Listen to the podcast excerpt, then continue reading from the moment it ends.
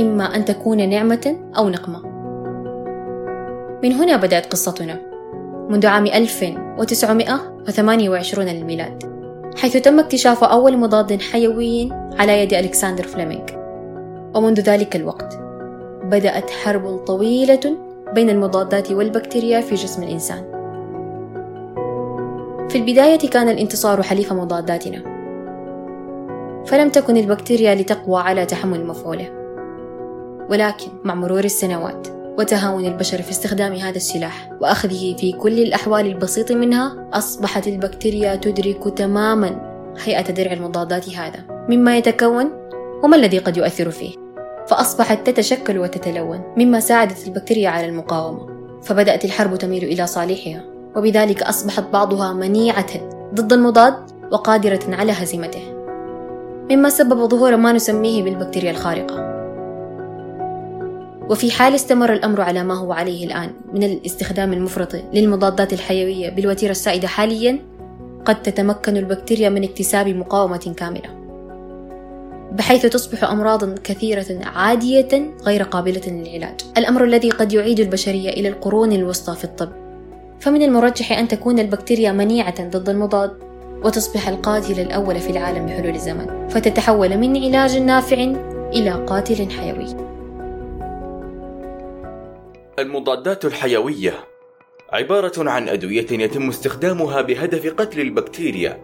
ونقصد هنا البكتيريا التي تسبب العدوى المختلفة مثل تقرحات الفم والتهاب الأذن. بالطبع يوجد هناك عدة أنواع للمضادات الحيوية، تعمل كل واحدة منها بشكل مختلف عن الآخر، وتستهدف نوعا معينا من البكتيريا، ولذلك يقوم الطبيب بوصف المضاد الحيوي الأنسب لك بناء على نوع إصابتك.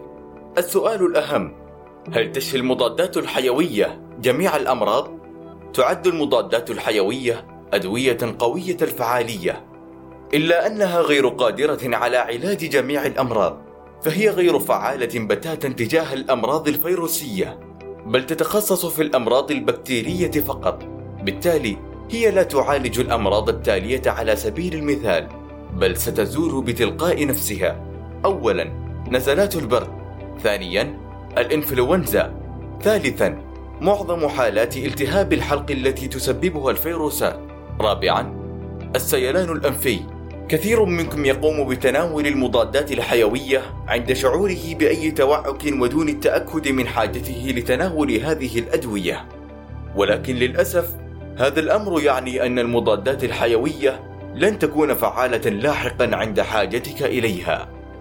كل مرة تقوم فيها بتناول المضادات الحيوية سيكون هناك عدد أكبر من البكتيريا التي سيصبح من الصعب القضاء عليها بمجرد تناول هذه الأدوية حيث بإمكان هذه البكتيريا أن تتغير ليصبح من الصعب القضاء عليها عن طريق المضادات الحيوية وهذا ما يعرف بمقاومة المضادات الحيوية التي تنتج عن بكتيريا مقاومة للمضادات الحيوية هذه البكتيريا تكون أقوى من غيرها كما تسبب أمراضا أكثر خطورة ولعلاجهم يكون المريض بحاجة إلى مضاد حيوي مختلف وقوي والذي يترك آثارا جانبية أكثر ومشاكل صحية أكثر.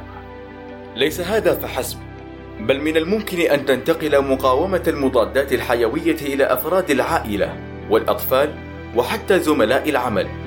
هذا الأمر من شأنه أن يخلق مجتمعا كاملا يملك مقاومة للمضادات الحيوية، وهنا تكمن المشكلة.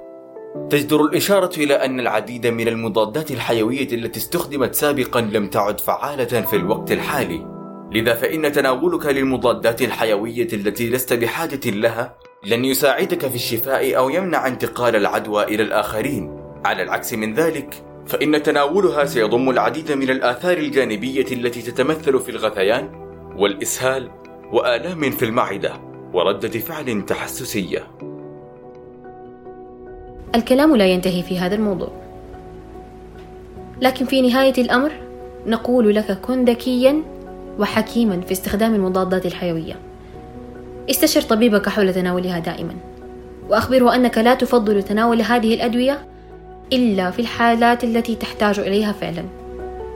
واسأل الطبيب عن أي إجراءات أخرى قد تساعدك في التحسن والشفاء بإذن الله.